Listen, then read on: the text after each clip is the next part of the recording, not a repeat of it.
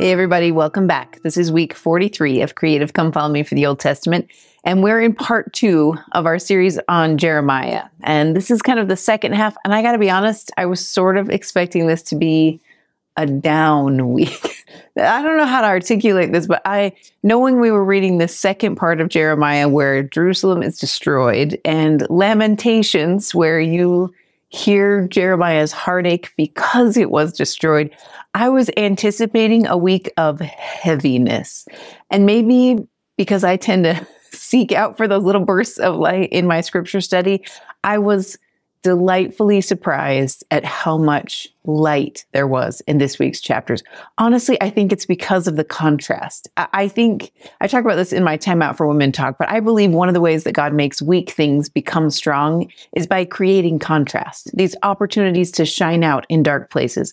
And that's what you see in Jeremiah this week. He speaks about brightness and hope in the midst of utter devastation. And I just find it remarkable uh, the way he can call attention to those bright patches of light is so worth your time. So I, I hope you're excited to read this week's reading. We're going to do the second half of Jeremiah. We're not going to read all the chapters. We'll just do a handful and then we'll do two of the chapters in Lamentations just to get a feel for Jeremiah's heart and how it ends and how his focus on the gathering brings light and peace and warmth to every other verse. And I think you're going to love it. So grab your scriptures, grab your notes. Let's get started.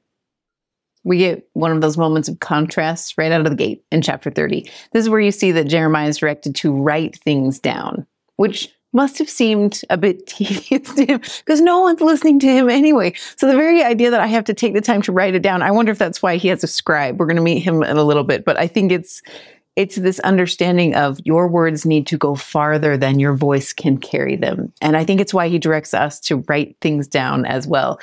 What I love about Jeremiah's situation is I wonder sometimes his life mirrors Abinadi's in a lot of ways. Uh, he is someone who often will stand in the court of a king and the king won't hear. In fact, the kings always throw him in prison and he is out on the streets and no one hears him. But what I love about Jeremiah is we know that some of his words, not all of them, but some of his words make it out of Jerusalem. They go with Lehi's family on the brass plates and they begin this whole new life in this Book of Mormon quest. So it's this, I don't think Jeremiah ever, or if he knew about them, it would have been through revelation somehow. But it's almost like Alma with Abinadi. You know, Abinadi didn't get to see his words go forward, but they do. And that's what happens with Jeremiah as well. His words will go across that great ocean and will, you know, become this fuel for the faith of this family that's just off on their own, rebuilding a nation. It's just this powerful visual for me to think about him that way. So he writes his words down. And most of the words he writes in chapter 30 are these words about the gathering that will ultimately happen. So the, the Lord promises in 3 that they will come home. All these children will eventually be brought home. And in eight, he talks about the yoke that's going to be lifted. What's powerful about the yoke visual is back in chapter 27, we didn't read this for Come Follow Me, but you learn that, you know, you know how we talked last week about how Jeremiah is a very visual learner. One of the ways he teaches is by putting an actual yoke on his shoulders and wearing it around town and talking about the bondage that these children of Israel are getting into by by worshiping false gods, by making alliances with Egypt and all these problems, they're actually creating this bondage. And so he wears a yoke to help people visualize it. And it reminds me of those things our missionaries do. You know, you talk to your returned missionary kids and they tell you about how like they sung on doorsteps or they had some sign that they held up to catch people's eye. That's what's happening with him. But people just don't stop and they don't see and they don't listen. So I wonder if it was powerful for Jeremiah after having carried a yoke for so long to actually speak of this yoke coming off and that promise. Uh, even if no one else heard it, I bet he delighted in that verse. He also talks about how it's going to come off, and that will come through the Savior who will come through the line of David. So if you look at nine, it talks about David, their king. The meaning of this, especially if you go in the footnotes, you can learn more, is this is a reference to Christ who will ultimately come and bring them ultimately home. Remember, the Jews are going to have several fulfillments of this coming home prophecy. In 70 years after they're captured by Babylon, they're going to get a chance to come home under the Persians. Remember, we studied with Cyrus and how he let people come back and rebuild the walls and rebuild the temple. But there's going to be a few fulfillments of this prophecy. Just the great one is the great gathering that will happen before the Savior comes again. And that's what he's referring to. So he talks about how they will be healed, that there will be a time of restoring. But he also talks about how there will be a time of consequence. So if you look at 11, he says, I am with thee.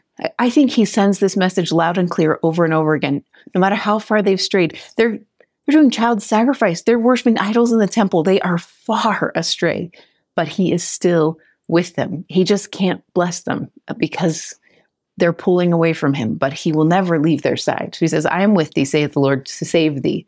Though I make a full end of all nations, whether I have scattered thee, yet I will not make a full end of thee. I will correct thee in measure, and I will not leave thee altogether unpunished. that phrase to me is very parenting phrase.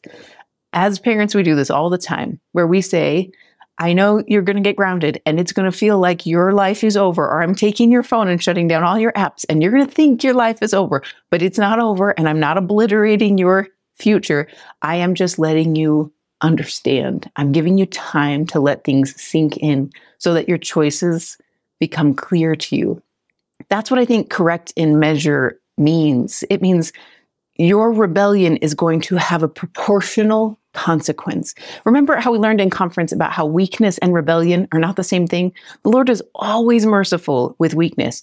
Rebellion is a different story, and the children of Israel have rebelled against the covenant. They have had prophets teaching them, they've had big covenants made, and they have turned away from them. And so the measured response is proportional and it's hard. And he says, I'm not going to leave you altogether unpunished because his ultimate goal is to bring to pass their immortality and eternal life. And that can't happen if he doesn't allow them to feel the consequences of their decisions. But I love the reminder that he is always with them. Whether they chose this hard road or if they had chosen a happier one, he will be with them no matter what. And then he talks about how he can cure them. So in 12, this is an important one to find the JST version of it because it's so much more hopeful. He talks about in the J er, in the King James, it talks about how bruises are incurable, and in the JST, it's exactly the opposite. Bruises are not incurable. They wounds can be healed. That's the promise. So for me, I circled in those next few four or five verses all those things that are hard: the sorrow, the chastisement, the wounds, the regrets. And I drew big arrows all the way down to 17, where you see his promise For I will restore health unto you. When you flip the page, it's even better. He says, I will heal thee of thy wounds, saith the Lord. That's his promise always and forever that he will never stop reaching out for them, that he can restore. That this time of grounding that is going to be so grievous to be borne, all those wounds can be healed, all those pains can be lifted, and that's his promise. I just think it's a it's interesting to me from a parenting perspective to understand why he does things in this way, that his goal is to help them change. And you see that kind of come about in 21.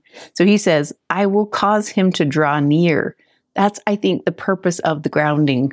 If you, I had this situation with Jack just this week where you have to have a little bit of separation so that they can, their hearts can soften and they can draw near unto you. I love that that's the Savior's way. He doesn't force, he doesn't cajole, he doesn't bribe. He gives them space, lets them feel consequences until they're ready to come back. And he is constantly inviting them to draw near. I almost picture like when the Savior says, Come unto me, all ye that labor and are heavy laden, and I will give you rest. It's this pull you can almost feel this undercurrent, this gentle undercurrent to come towards him. For me, I think it's what gives me peace as a parent that no matter how far my kids stray, he will never stop pulling them. He will never stop trying to draw them in. He will never override their agency either. And there are times I wish that wasn't the case, but he will constantly be pulling all of us in towards him. He has this magnetic power that simply can't be resisted when as soon as you start to turn that magnetic power gets stronger and stronger. And that's what he promises. And i love what you see at the end of 21 he says who is this that engageth his heart to approach unto me? For me that's the pivotal shift. When you decide to engage your heart when your kids are grounded and they decide to engage their heart, it means their apologies sound different. They come back with a heart of, okay, mom, I screwed this up what can I do to make it better? I, I understand now. What can I do? That's the engagement piece. There's a great talk in the notes all about this that when we choose to engage with the Lord and we want to hear his guidance. We want to take his correction. We want to act on what we're learning. That engagement is actually what changes our hearts and restores the relationship. And that's the piece that Jeremiah is trying to help the children of Israel understand as they head into this very hard, hard road. Chapter 31 is probably the most important of all the chapters because it speaks about this new covenant that will be made. So go slow in chapter 31. If you only have time to read one chapter, try to to hover here because I think if Jeremiah had to pick, this is where he would want you. And he speaks about loving kindness. That's where he starts things off.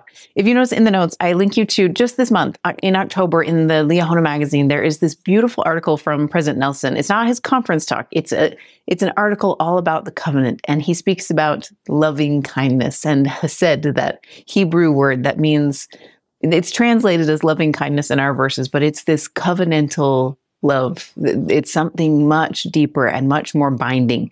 And that's where he begins around verse three. He talks about, Yea, the Lord hath appeared of old unto me, saying, Yea, I have loved thee with an everlasting love.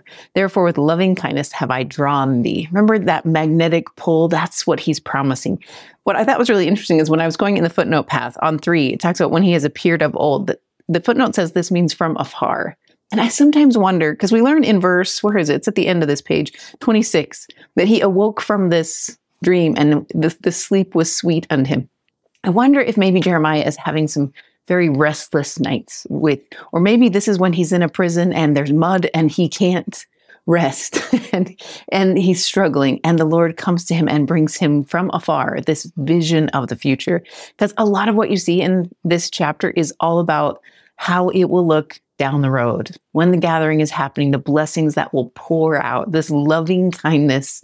This is where you see basically, you know, when the prodigal son comes home and his father gives him, they kill the fatted calf and they put a ring on his finger and a robe around his dingy shoulders and it's that's what he's trying to teach us is that the children of Israel are going to be that prodigal son who will come home and they will be adorned. So if you've seen four, that they'll be adorned, that people will make music, there will be a celebration because his children are finally back. He talks in six that there will be watchmen who will be eagerly trying to prophesy and teach us so that we can help this gathering come about. In eight, you'll see that there will be this great company coming home. In fact, six, eight, and 10 are all verses that Moroni uses when he speaks to Joseph Smith about his work, this restoration of things that will begin at Joseph Smith and then will you know reverberate for all the rest of time. That that's that's what he's promising this great returning to him. And he talks in 9 I will cause them to walk by the rivers of waters in a straight way. I am the father to Israel and Ephraim is my firstborn. He is despite the fact that Ephraim is north, those are the northern tribes. So he's talking about even those who seem scattered and lost already, they will be home. Because remember, they're like the prodigal son. They, even though they feel like they are not worthy to be called son, they want to be a servant in the household. The Lord will say, "Oh no, you're mine, and your inheritance never changes. You, if you come to me and you gather in, you will have the ring, you will have the robe. We will kill the fatted calf and we will celebrate your return. So that's what he promises. In 10, it gets even deeper. He talks about how he will gather them, he will keep them as a shepherd doth his flock. This is not just northern Israel, but southern. All the children of Israel will be gathered in.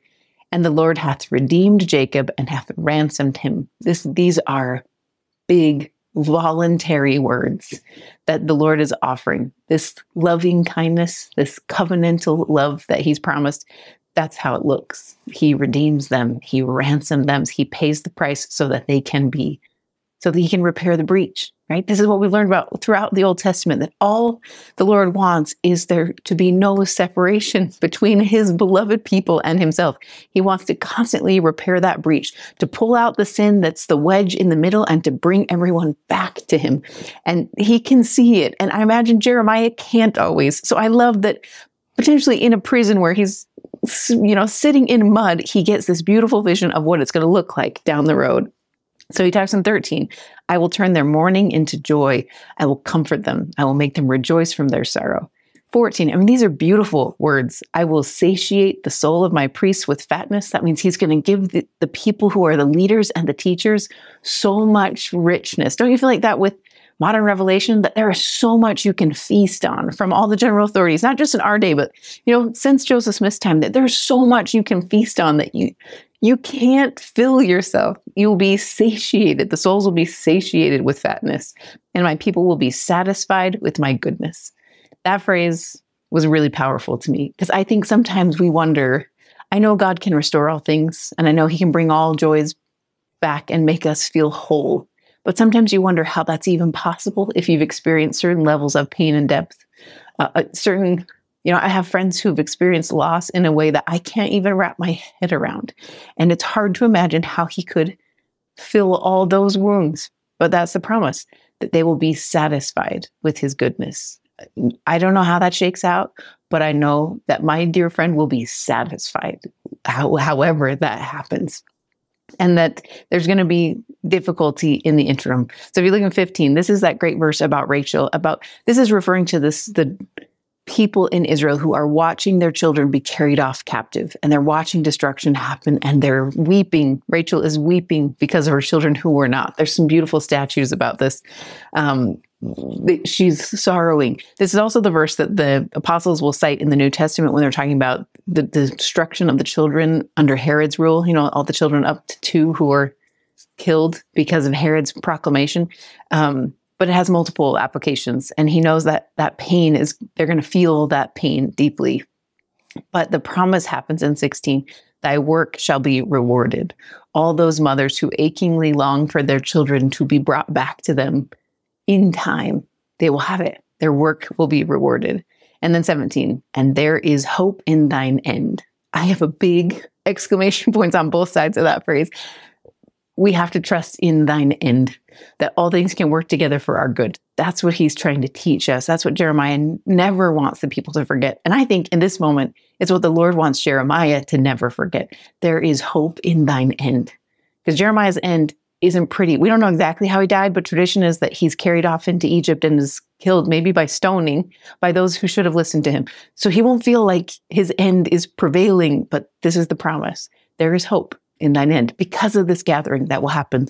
Jeremiah is setting the stage for that. His words are going to be in the Book of Mormon. The Book of Mormon is the pivotal piece that brings people in at the gathering. So you can see where there's hope in Jeremiah's end. Uh, it, it, goes up deeper in as you go further into the verses. He talks about how Ephraim is still his son. That's in verse 20. Is Ephraim my dear son? Is he a pleasant child? For since I spake against him, I do earnestly remember him still. Despite the fact that his children are in uh, a timeout, an awful hard timeout. He remembers them, he's thinking on them, and he wants them home.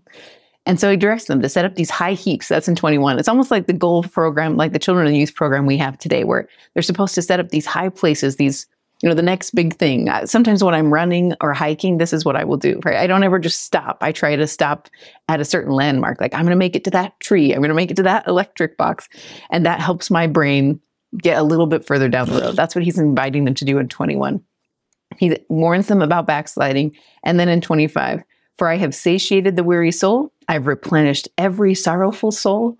And upon this, this is 26, upon this I awakened. When Jeremiah learns from the Lord that every soul can be full and everyone can be satiated, he awakes from this dream or this restless night of sleep and it was sweet unto him. That's the words he uses. I just love that piece of the story. But it gets even better as we go into the next part of 31. The Lord reminds Jeremiah how long he's been watching things in verse 28. He says, I've watched over them to pluck up and to break down, so I will watch over them to build and to plant, saith the Lord. Those are the instructions Jeremiah got way back in Jeremiah 1 that as a prophet, this was going to be his work. Sometimes it's going to be to pull out the weeds, and sometimes it's going to be to plant. And the Lord is watching the whole time. He doesn't slumber, he doesn't sleep, he sees them no matter where they are. And this next phase where the gathering will occur is that planting phase. And he highlights it from about 31 to 35 or so. I loved these verses because they're all about the new covenant. I learned a lot this week about covenants because it happened to be what I was teaching to the YSAs as well. But again, you want to go to that President Nelson article because he talks about how a covenant is a relationship. It's this tie that binds people together. I had a sweet conversation with Elaine Dalton in an airport this week about this, where a covenant is a relationship between you and the Lord. It's not just being bound, it's trusting in Him. And the visual that kept coming to my mind as I was prepping my YSA lesson on this was trapeze. So I don't know if you guys ever watched. I think it was called Circus with the Stars when I was a kid. It was one of my favorite things to watch because you would see these celebrities, kind of like Dancing with the Stars, but they would do circus acts. And the one I loved the most was the trapeze because you would see these famous people get like held up by these really strong guys who were holding onto a bar and then flipped in the air these amazing tricks and then caught by somebody else on the other side. And that's what I see in a covenant relationship that there is this profound trust that if the if that performer just does the routine, the way they've trained and practiced, there is strength on both sides. There is someone who will give them the power, the you know, the endowment of power that they need in order to pull off this trick that can't be done in any other way. And there's somebody on the other side that's willing to catch them and get them ready for the next move. And the Lord, as this great choreographer of this incredible thing, is making sure that the timing is perfect that you will have the help you need. That's what a covenant relationship means. It means you are bound to Him and He will never take His eye off you. And He is planning for you no matter what intersections of agency you hit, no matter if you make a mistake, there is this cushy big net at the bottom, this repentance net to catch you. That is the visual that helps me understand a trapeze act. But I just think it's the reason it meant something to me is because I feel like those tricks, if I tried to do them without the help of those those people that swing you, you, you couldn't accomplish it. Sometimes I think, especially with teenagers and young adults, they get into this vein of maybe I don't really need the ordinances. Maybe I don't need covenants. I can just lead a good life. And what the prophets and apostles teach over and over again is you can't do these tricks without his power. There is only one gate. There's only one way. There's only this covenant path. And that's the only way to achieve the exaltation you are hoping for. So, no matter how good of a life you lead, without that peace, you're missing something. That's why we have those five saving ordinances and why they're such a big deal. So, I feel like that's what he's trying to teach the children of Israel that at the end, in fact, at the end of this chapter, he talks about how he will write it on their inward parts. This is around verse 33. We'll talk about this in the object lessons too, but there has to be a change inside it can't just be on the surface. It can't be tablets of stone anymore. It has to be inscribed on their heart, it has to go deeper than that. And so he needs them to change. And when there is an inward change and a covenantal relationship, you can do things you never could do on your own. I think that's why he focuses in 36 about the ordinances, that if they set aside these ordinances, their endowment of power departs so they need the ordinances the exact same way we need them today. So go listen to President Nelson or go read the talk in this month's Liahona. I think it will help you understand it. But I loved this idea of ordinances and how they endow us with the power to accomplish things we could never do on our own. We shift gears a little bit in chapter 32. This is where you see one of Jeremiah's interactions with the king. So this is King Zedekiah, the one that's mentioned. So this this time period, because he talks about how they're about to be besieged by Babylon. So this must be right after Lehi's family leaves Jerusalem, because that happens in the reign of Zedekiah. So I wonder if this is kind of the aftermath after Lehi's family goes and things have gone downhill for a while. But he's wondering why Jeremiah is prophesying. Why when destruction is imminent, why is he prophesying? And I wonder if Jeremiah wonders wonders that as well at times. But there's this interesting object lesson that kind of comes to the surface in chapter 32 that you have to watch for. So basically, Jeremiah is in prison because of his prophecies, and one of his family members comes to him and asks him to purchase family property. I don't know if I don't know the backstory here. I don't know if the family was destitute, if something had happened. Remember last week when we talked about how his family in Anathoth had turned against him and even wanted to kill him? So this is a clear change of heart that they're coming to Jeremiah in prison to say, You have the first right of refusal. Will you buy this land and save the family? And he does because he's directed by the Lord. And I had to think to myself, like, how much money could a prophet actually have? You know, what if this is the last of Jeremiah's money? What I don't know. I don't know the circumstances, but it did, as I considered some possibilities, it helped new ideas come about as I read the verses. Because the instruction from the Lord is really interesting. Basically, what the Lord says is buy it, buy the land. And I want you to write up all the documentation about it, and I want you to seal it up in these jars. And it could mean a few things, depending on those variables that we don't know. You know, if it's the variable is he needed to show forgiveness to his family who hated him and turned against him. And now in this moment, he gets to redeem them, he gets to save them. That's a beautiful story. If the message is despite the fact that Babylon's coming and all this land is going to get conquered, we believe that we will own this land in the future, maybe sealing up those documents and purchasing them with a price, the same way we saw with the other patriarchs who had to purchase land to bury their wives. Remember all that? They purchased land that wasn't theirs at the time so that they could begin the promised land. Maybe it's a way to say, I'm all in. You know, what if, if those are his last dollars and he's wondering why the Lord wants him to give it. Why, of all the things, am I going to purchase land that's going to get taken by the Babylonians anyway? Why? And I think when you seal up those documents in those vessels, it says, I am all in. I know this land is not under the control of the Babylonians. It won't be under the control of the Persians. It's under the control of the Lord. And he promised it will be ours again. So I'm buying this land Uh, you know, it's it's like buying a property in Monopoly when you know you're going to lose anyway, and he just does it because he honors what the Lord asked him to do, and, and it's powerful. There's a whole bunch of different ways you can interpret those scriptures, but I love seeing all these object lessons in Jeremiah's life just play out. And he talks about how nothing is too hard for the Lord. Around like 16, 17, this is where you start to see Jeremiah's prayer. What I thought was really interesting is Jeremiah is in prison and potentially just gave up the last of his money to purchase land that he'll never get to live in and that's probably going to get captured by the Babylonians anyway. And he never in this prayer one time says, Get me out of this prison. he just shows gratitude. He prays and talks about all the miracles he's seen. This shows me what a covenant relationship is like. He knows the Lord's heart so well that I wonder if he even has to ask anymore. He knows that the Lord will get him out of that prison when the time is right. He's been through a lot of prisons up to this point, and he just trusts. So he's not asking. He's just saying, oh, You are a great God. And then he starts recounting all these wonders the signs in Egypt, the miracles, the plagues, the Red Sea parting. He talks about the loving kindness, that, you know, covenantal Hesed relationship that the Lord has offered him. What I thought was really cool, you guys, is that the Lord answers the questions he didn't ask. So when Jeremiah prays and only offers gratitude despite being in a dark prison, what the Lord answers is, Let me tell you why this is happening. And he didn't even ask that, but they have a relationship. The same way sometimes Jason can come home and he can see on my face or but the way I'm interacting with people how my day has gone. And I don't have to say a word and he'll just be like, "Hey Maria, do you need something? Can I help you? or do you want to go down to swing? Do you want to just get? Like it's this he we have a relationship and he knows my heart so well that he will answer questions I haven't even asked. And that's what happens with the Lord. So he teaches him, he reminds him of the sins of the, that this is coming from the iniquity to me as a parent, I read this as a way of comfort to say, Jeremiah, this isn't your fault.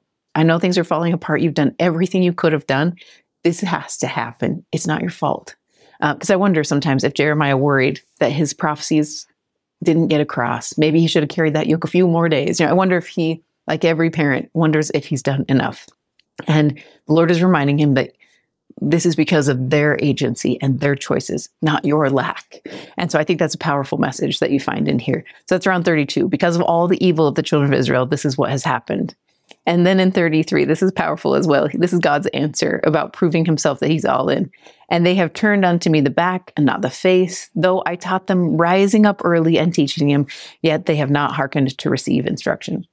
He has taught them through prophets over and over. He calls it rising up early because it means he's giving them revelation through his prophets well before they need it. Well before Babylonians are even close to their gates, he has warned them about being in bondage. He has warned them about idols. That's what our prophets do for us today. They have this sight that they can see far into the future, and they're saying today, get better at revelation. You're not going to be able to survive spiritually without it which means there's going to be something coming and we need to act. And that's what I think rising up early means. And I think it's a way to comfort Jeremiah to say, I see your work, I see what you're doing, and I know you've tried. I think as a parent, there's beauty in it. And then he speaks a little bit more about Zion. So when you go forward, again, I think he's always trying to fix Jeremiah's mind on the future that will come. Around 39, and I will give them one heart and one way, that they may fear me forever for the good of them and the children after them, there will never be a falling away again once they've been gathered. That's the promise. And I love one heart and one way. In other scriptures, we read Zion as one heart and one mind. And that's great as well. But one way implies to me that we're all on this same path. We're going to have wildly different lives and different you know, experiences and personalities. And, you know, Zion is full of color and, you know, flavors and depth. It's not, it's not all just the same. What it says is you're all going to unify under something that will bring you all together in one place. I, I love that phrasing of one way. When you go a little bit further in 40, he says, I will make thee an everlasting covenant with them. Remember, this is a covenant, the new and everlasting covenant, the Abrahamic covenant, the covenants that Adam and Eve made. What President Nelson says in that article from this month's Ensign is those are all essentially the same thing. All those covenants have been carried from one generation to the next. Each dispensation, when they're brought back again, it's all that same covenant. It's what it's what we hold on to today. That that will be made again. And then in 41, yea, I will rejoice over them to do them good. I will plant them in this land assuredly with my whole heart and my whole soul. He's promising things to Jeremiah that Jeremiah didn't ask. As a parent, I totally get this. There are prayers in my heart that I don't ever vocalize about my family and the future. And I feel this kind of answer, especially when I go to the temple, that He will bring everyone home that there will be things that will tether hearts together that I can't visualize and I haven't even prayed for that He's promising me.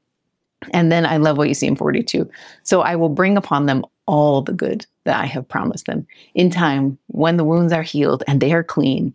All that good, all those blessings that He's been like welling up, hoping that they will be obedient, will pour out. And that's what Zion looks like, you guys. That's the future we're heading towards. That's why I feel like we have to have this positive spiritual momentum because all the good is coming and we don't want to miss it that goodness keeps rolling right into chapter 33. This is where you see Jeremiah is still in prison. I don't know if this is a second prison experience or if this is in the same prison and this witness comes a second time, almost like we saw with Moroni and Joseph Smith. I'm not sure exactly, but it, for sure there is a second experience with the Lord in a prison at some point in Jeremiah's life.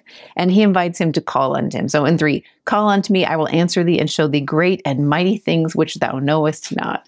There's always more to learn from the Lord. These mysteries, you know, things you can only learn by revelation are, are available to Jeremiah. He just needs to seek them. And so the Lord's reminding him that. And then he shows him some of the some of the things he's still going to learn. So in 6, he talks about the end, how I'll bring them health and cure. I will cure them. I will reveal unto them the abundance of peace and truth. This great gathering time will be a time of restoration in so many beautiful ways eight, he talks about how he will cleanse them from all their iniquity, whereby they have sinned against me. There will be a period of cleansing.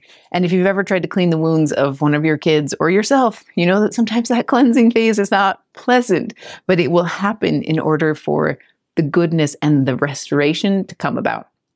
I love how he phrases it in nine. He says, Which shall hear all the good that I do unto them, and they shall fear and tremble for all the goodness and for all the prosperity that I procure unto it. It's interesting to think about fearing and trembling for goodness. And I didn't really get that verse until Violet had me watch a makeover show this week. so she was she's into this makeover show where they go into houses of families who are in need and in 24 hours they completely revamp the house, like inside, outside, everything. And then they bring the family back and surprise them with this incredible makeover. And what I loved watching is the big reveal at the end. Isn't that everyone's favorite part of a makeover show? But you can see the families, like they didn't even know this renovation was happening. So they pull up to their driveway and then they get a catch, they catch the idea of what has happened and they tremble with joy. Literally, I watch it on camera. The moms weep and they their hands shake because they just can't believe the goodness of the world. you know, that they're just marveling at the kindness of strangers and they as they walk through their house and they see these burdens lifted off their shoulders because all of a sudden they have opportunities to accomplish things that they couldn't on their own, they tremble with joy. That's what I think the gathering will feel like. It will be like this ultimate makeover show that all of our lives will be restored in a way that we're like, wait, we we just left. That's what I love about this show is they leave in the morning and by the time they come back the next morning or that night, even sometimes everything has happened and they're like, how? How? I think all of us will feel like that, where we just are dazzled at the ability of the Lord to cleanse and cure and restore. That's what I, that's what Jeremiah is being reminded of.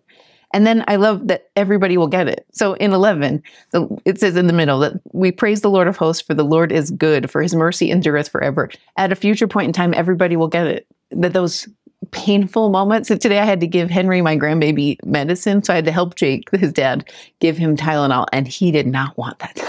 it's in a little syringe. He had a fever and we had to bring it down. And he was fighting and gritting his little tiny teeth. And we had to hold him really tight. I ended up having to hold his head almost like a vice so that Jake could put the medicine in and so it would actually go down his throat and he wouldn't just spit it back out at us. And it was painful and he thought I was so mean. But in that moment, I knew in an hour, he's going to be so grateful. He won't even process how happy it will make him, but to not be rushed to the hospital and to not get shots and to not all those things that could have happened and the joy he feels in the moment of being free of that fever make it worth it. And I think that's what 11 is promising. All of us will get it and we'll realize it was worth it. Not just us, but all people will get it. When you flip the page, you see little more. He talks about how he will perform that good thing. That good thing is this promise of a covenant that the Savior will come again, that he will reestablish his church on the earth. So that's what you see in 15 that the branch of righteousness to grow up unto David will come, that Jerusalem will be saved, Judah, uh, northern Israel, southern Israel, they'll all be gathered back together. Remember, it's not just that they've been scattered, it's that even before the scattering happened, they've been divided. They've been a family, you know, kind of like Civil War families who had had members on both sides of the fight. That's what happened in Israel. The children of Israel were divided, and so he's going to reunite those hearts. And then he promises that he will multiply things, that the seed of David will be multiplied. We know from the Book of Mormon, from King Benjamin, from Abinadi, I think, that the seed of David or the seed of Christ is us.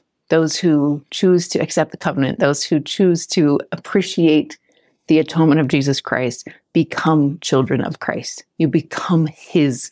That's the seed of David. That's the seed of Christ. And they will be multiplied, meaning there will be incredible exponential growth in those who will participate in covenants and come unto Christ and be his. In chapter 36, we've gone back in time a little bit because now we're a couple kings before Zedekiah. Now we're under Jehoiakim. But it's a really similar relationship. So you don't have to go too deep into the history to understand it. Basically, Jehoiakim is not a fan of Jeremiah. Surprise, surprise. Because Jeremiah is still prophesying about the destruction that's coming and how they need to change their ways. And the king doesn't like him. So he's in some kind of prison arrangement. It doesn't sound like it's as dire of a prison situation as he'll experience in other times of his life, but he's under some sort of house arrest. Thankfully, he has a scribe who's here to help him because the Lord directs him to write all of his prophecies down. And you have to think, you're what's the point right? I don't know how if this took days or weeks or months for the scribe to write all the prophecies that jeremiah has had but he does it. And i think the reason he does it is because of what is revealed to him in verse 3 basically what the lord says is that they may hear. It's this profound message of hope tucked amongst all this other hard. He says that they may return. In fact i circled the mays every man from his evil way, that I may forgive the iniquity and their sin. What the Lord wants and what he's hoping for, no matter how many times he gets rejected, is that they will turn. Not just that they'll turn to him, but they'll turn and be healed. He wants to forgive them of their sins. He wants them back in this covenant. And he is extending another olive branch. And it comes through these words of Jeremiah. And what I think is really cool, you guys, is how it catches in Jeremiah's heart. So if you look around verse seven, he says basically, maybe it'll work. Seven says, It may be that they will present their supplication before the Lord and will return, every one of them, from their evil way. He has this infectious hope now that he got from the Lord that says, maybe they will. It's what gets every missionary out of bed in the morning, right? No matter how many days of hard you've had before that. It's the same thing with parents. No matter how many days of hard, you have this infectious hope from the Lord that says, maybe today's the day. Don't give up. And so he does. He uses a scribe. They work together and they write all the words. They plan a day where they can go out into the city where as many people as possible will hear. There's been this big fast and all the cities coming together. And so they read the words out in the hopes that people will hear it. And the right people do hear it because the princes are become aware of it through you know kind of the telephone game of sorts they they understand that this scroll has been read they ask for it to be read to them these princes and then they're afraid they read it and they're afraid of what's going to happen next because they believe some of the prophecies, I think. They must believe it because what they say in 19 is, you guys need to hide. So the princes who are worried about these prophecies say, we're going to share this with the king, but Jeremiah and Baruch, you guys should go hide somewhere because I don't know how he's going to take it. And so that's what happens in 21. They read it in front of the king. It's read, and the king has this really interesting response he basically he's it describes it really in detail. He's standing by a hearth, and so he cuts up the the scroll that Jeremiah wrote, to Baruch wrote, and he tosses it into the fire. And there's this sadness in your heart when you read it because it's like the idea that him tossing it into the fire is somehow going to stop the prophecy from coming true. Um, and what is even more haunting is in 24, it says, They were not afraid, nor did they rend their garments. Normally, to read a prophecy about the destruction of your city and your town and your nation would cause you to fear and turn to the Lord and, you know, tear your garments to like say, I, I'm, I'm sorrowing, Lord, help us. It doesn't happen with this king. And you know the visual that okay, don't forgive me for this one. But you know, in Harry Potter, in the very first one, when he gets that first owl, the invitation to Hogwarts, and the Dursley dad tears it up and throws it in the fire.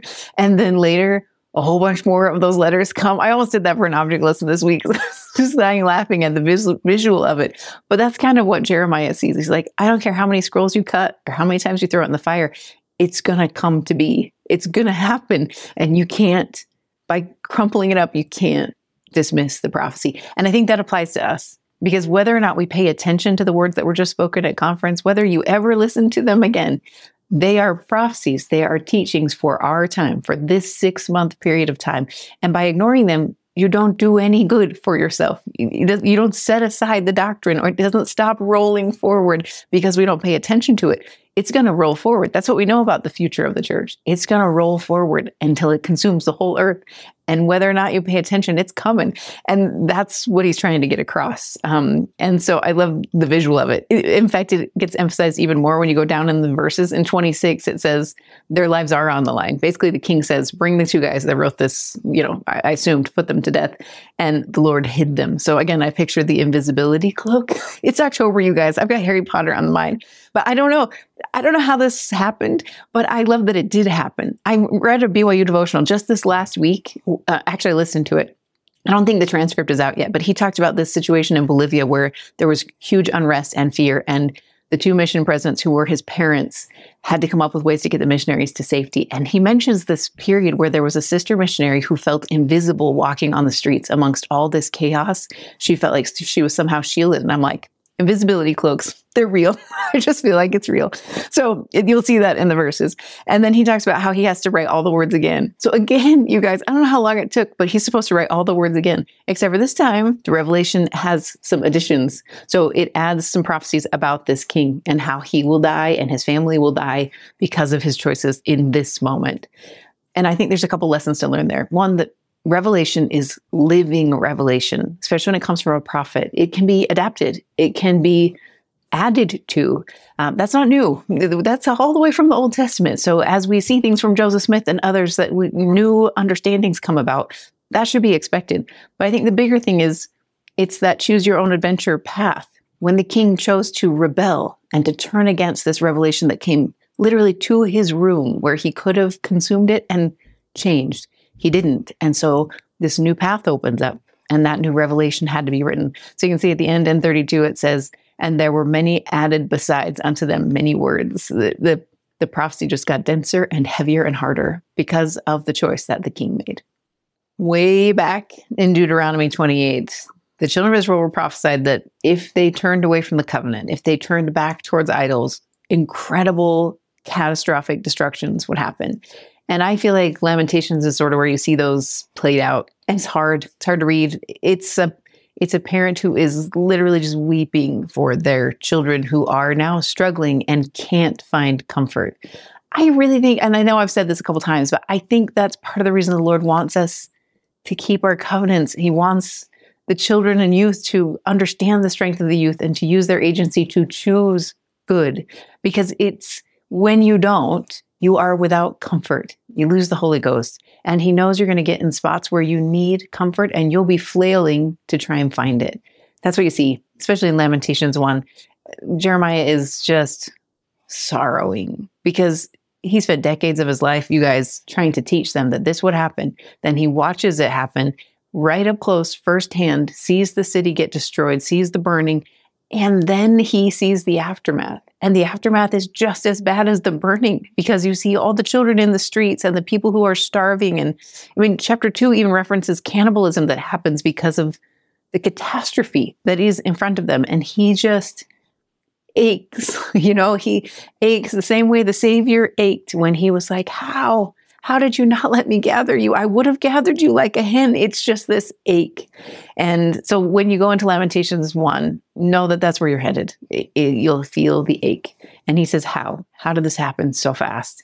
Which is interesting because, of course, Jeremiah knows exactly how it happened, but he still wonders how it could possibly go so fast and be so bad and he's aching for their loss that they have no one to comfort them. That's what you see in two. She weepeth sore in the night. Again he's personifying jerusalem. He's talking about the people that they are weeping that they're turning to all their other lovers meaning like all their idols all those things they thought they could get strengthened they're now desperately turning to them and they can't find relief. Remember last week when we did the object lesson with the water bottle that leaks as soon as you try to use it? That's the moment they're in right now. They're turning desperately for help from their false gods and they're realizing oh, this is just stone. This is just wood.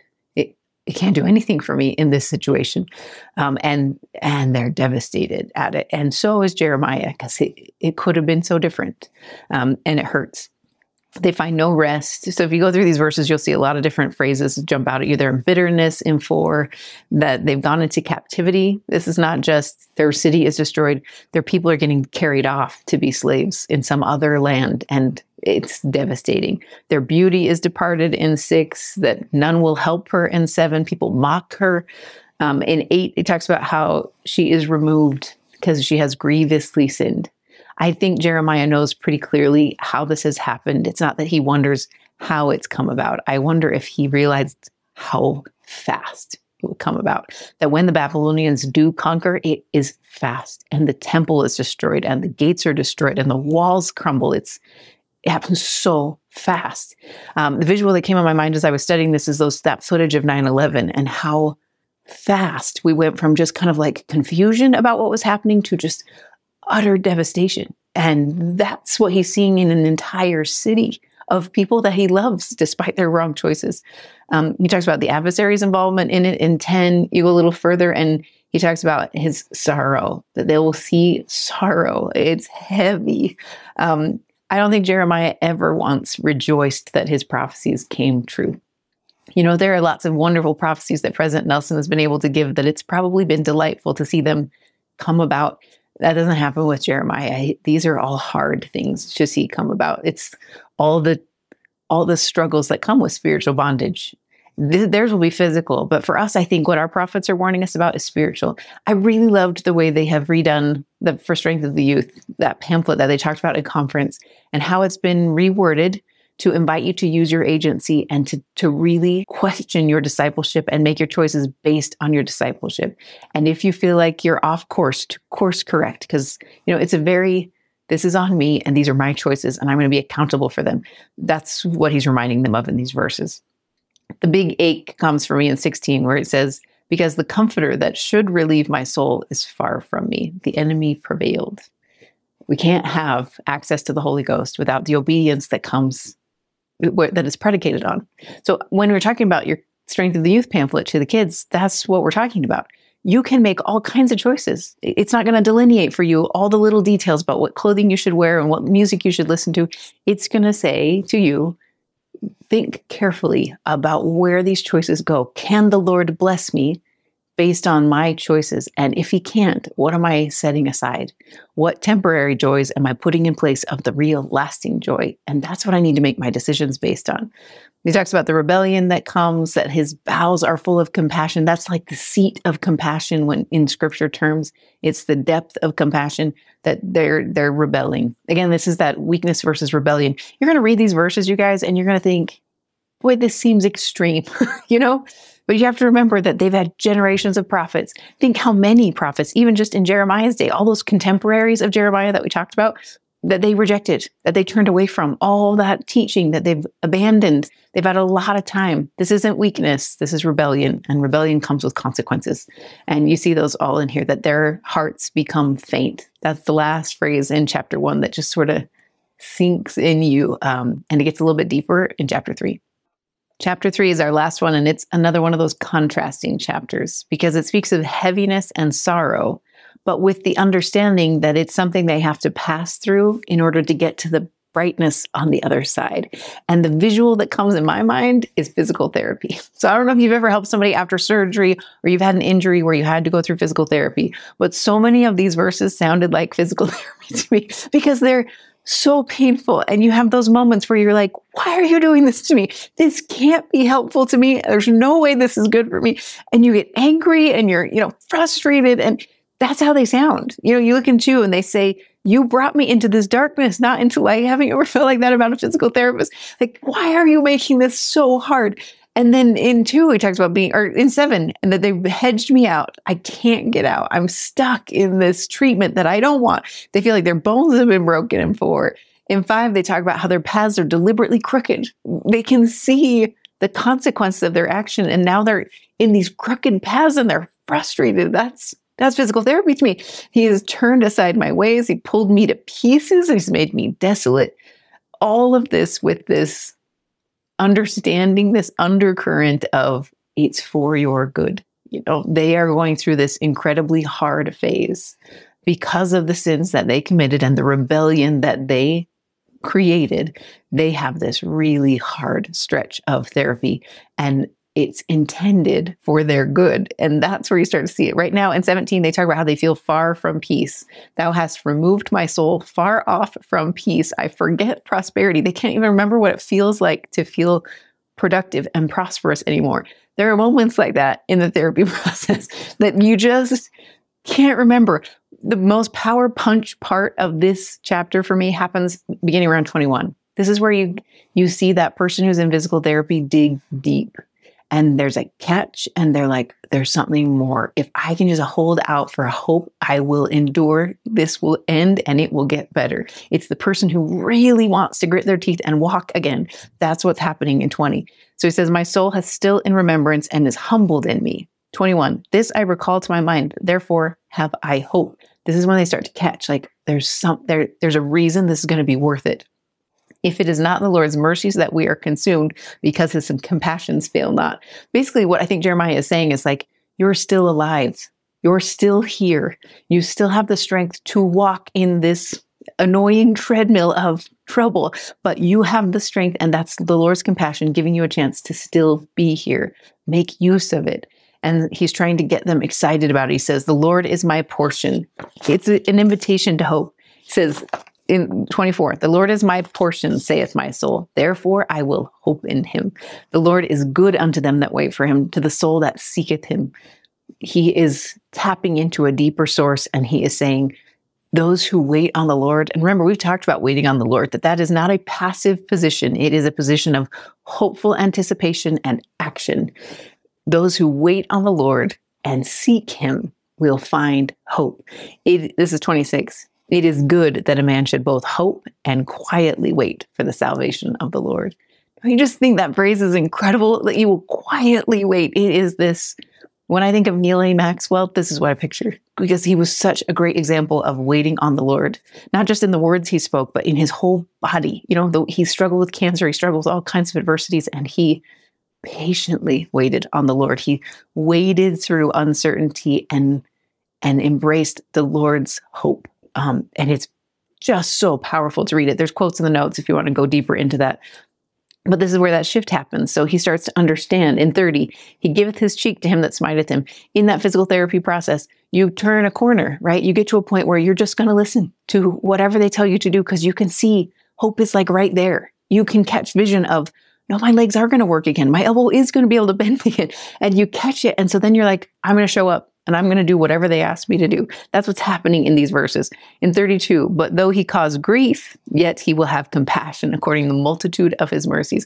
I think the people who are physical therapists have an incredible personality. Most of the ones I've met are, you know, they are someone who is strong and they are able to withstand a lot of abuse and they have vision for the future. They know what you can accomplish and they are driven to help you do it. So they will find a way to have a multitude of mercies. When you do well, they will cheer louder than anyone else does. That's what he's promising. And then one of the most important verses, I think, is in 33 For he doth not afflict willingly nor grieve the children of men. The Lord does not inflict harm. There's a great quote from Elder Hollandale about this, but he does not inflict harm for no reason. He never makes your life harder than it needs to be. what he does is allow things to happen and then promises that all things can work together for your good. No matter what happened, whether it was your agency or someone else's that caused you to be in this hard spot, he can make all things work together for your good. So he invites you to cheerfully do all things that lie within your power and then stand still with the utmost assurance to see the salvation of God. That's what Jeremiah is teaching in different words, but the same bright burst of hope. So he says in 40, let us search and try our ways and turn again unto the Lord. Let us lift up our hearts with our hands to the God in heavens. It's this don't get stuck here. I know the city is destroyed and I know everyone is suffering. Don't get stuck here. Let's go. Let's build from the ashes. Let's create something better. And he's, it's hard. He talks about the weeping that happens in 48 and 49. There is a constant sorrow, but it is a sorrow towards something greater. So in 53, they have cut off my life. This is when you start to get a picture of I wonder if this is actually a miracle that happened in Jeremiah's life that we don't have the details of, because he talks about being cast into a prison that's deep and low and water rushing in and then it being sealed over with the stone. I can't imagine a more terrifying circumstance, but he talks about how in that moment he turned to the Lord and the Lord drew near unto him. So in 55, I called upon thy name, O Lord, out of the low dungeon. In 57, thou drewest near in the day, and I called upon thee, thou saidst, Fear not. I think the reason he's recounting this story right now is because every one of them is afraid. And every one of them feels like they're in a deep pit and water is pouring in and the opening is sealed. And he's saying, I know how you feel. Sometimes I wonder if this is why Jeremiah's life was so hard. So that at this point, when the city's in ashes and everyone is destroyed, he can stand and testify and say, I know how this feels. I know it seems like there is no hope, turn to God. Stop clawing at the walls, hoping that that wall will open. Turn to God, and He will tell you, Fear not, I've got you. That's the message of Jeremiah. His whole life is a message of, I've been through hard things. I know how you feel. Trust me, there is hope because he can testify in this moment that he got out of that pit and that that light did come back. And don't you think that's exactly what these sorrowing hearts of Jerusalem need? I think it's why you've been through hard things and why I've been through hard things. And ultimately, I think it's why the Savior went through hard things. All the hard things that he voluntarily went through are so that he could stand and say, I see you in that pit. I've been there this whole time. There is hope. There is light. Turn to me. That's the message of Jeremiah. And I hope you love reading it this week.